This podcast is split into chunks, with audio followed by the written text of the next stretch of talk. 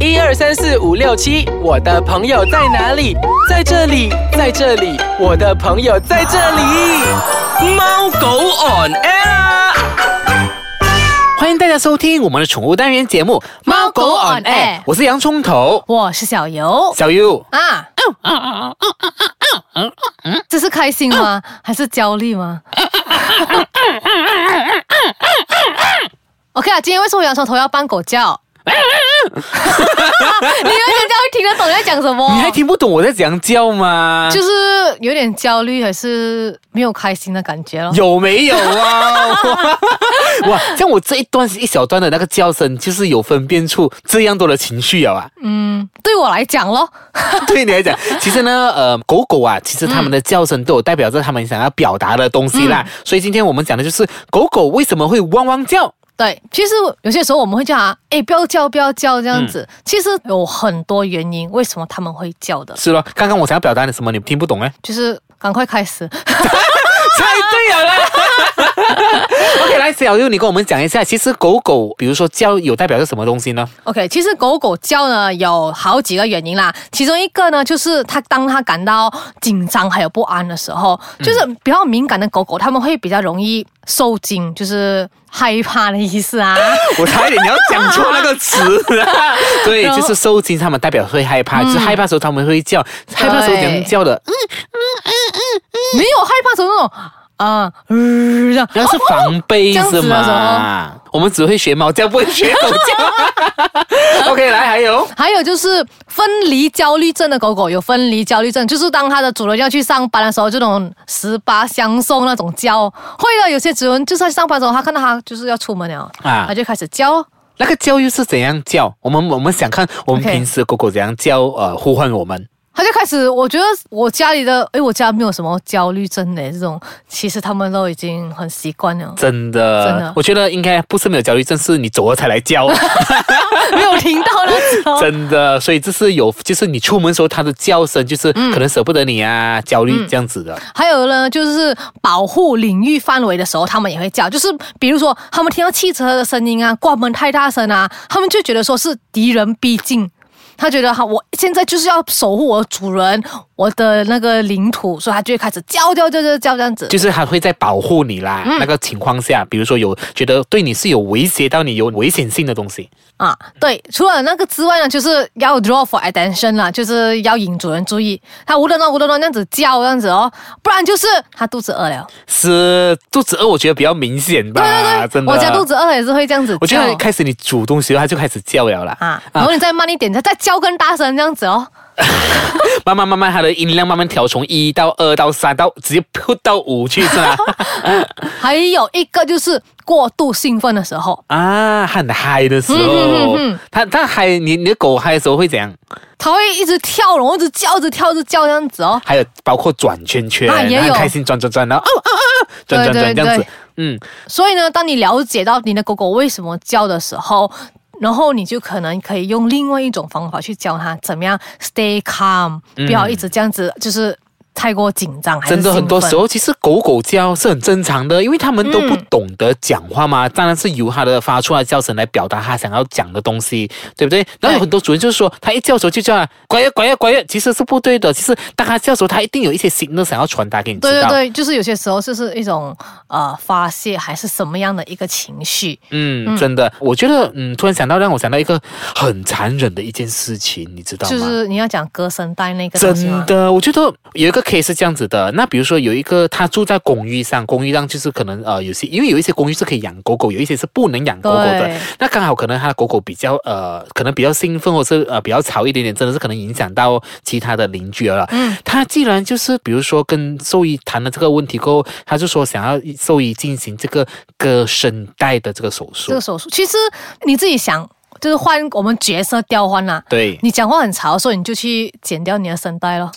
我觉得对，OK，对不对是这样对我来子讲真的的是一个很残忍的事情，但是可能对于那个事发者来讲，他当事人可能他逼不得已呢，也说很难说了。对，也是有逼不得已。真的但是嗯如果说你真的要把它声带割掉的话，这样可能有没有 alternative 另外一条路选择？真的，就是不要去另外一种做这就是我看过一种也是很不人道的，就是当他有一种就是一个 call 了，然后你他一叫的时候，他就会哦电击，电他对，为什么对会这样子？其实为什么要发明这种歌呢？我也我不觉明得白。我是不明白，我觉得我我是不赞成这种方法去对付这些狗狗的。就是我觉得狗狗就是叫，猫就是会喵这样子，就是我让我们人会讲话。那你叫你叫你晶晶，它的叫你晶声晶音本来就是一个它的肢体语言的，它的对啊它表达情绪的一种，所以请你要尊重它。嗯，好，我们先稍微休息一下下，待会回来再跟大家继续分享说狗狗叫会有什么关系，跟你有什么因素想要表达呢？好，我们待会见。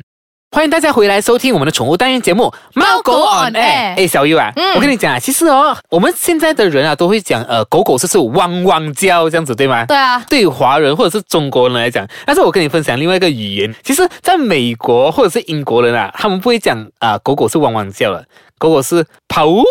呜呜啊啊，这个讲这个 很难。真的害怕，因为好像我们讲汪汪叫嘛，他们就是这样子叫。然后呢，西班牙人就会这样这样子叫的，呦呦。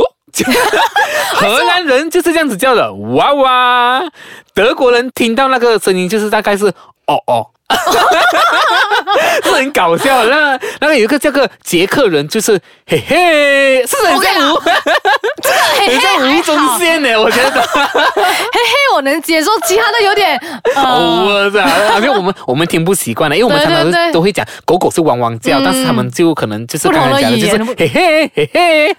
这个很开心的感觉。好，小优，来，你再给我们大家继续分享说好啊，狗狗叫又有什么呃原因呢？ OK，除了之前我们刚才有谈到的那些原因呢，就是要不然就是狗狗一听到门铃，它就会开始叫，嗯，这个是很普通的一件事情。所以你要讲让狗狗在听到门铃的时候，它不会叫呢怎样怎样？ ？OK，方法很简单，嗯当你按门铃的时候，它听到那声音的时候，嗯你就给它吃。一哎按门铃就给它吃，对，就是可能要两个人在做，就是一个人啊按门铃，一个人给吃。啊这样子的话，就知道说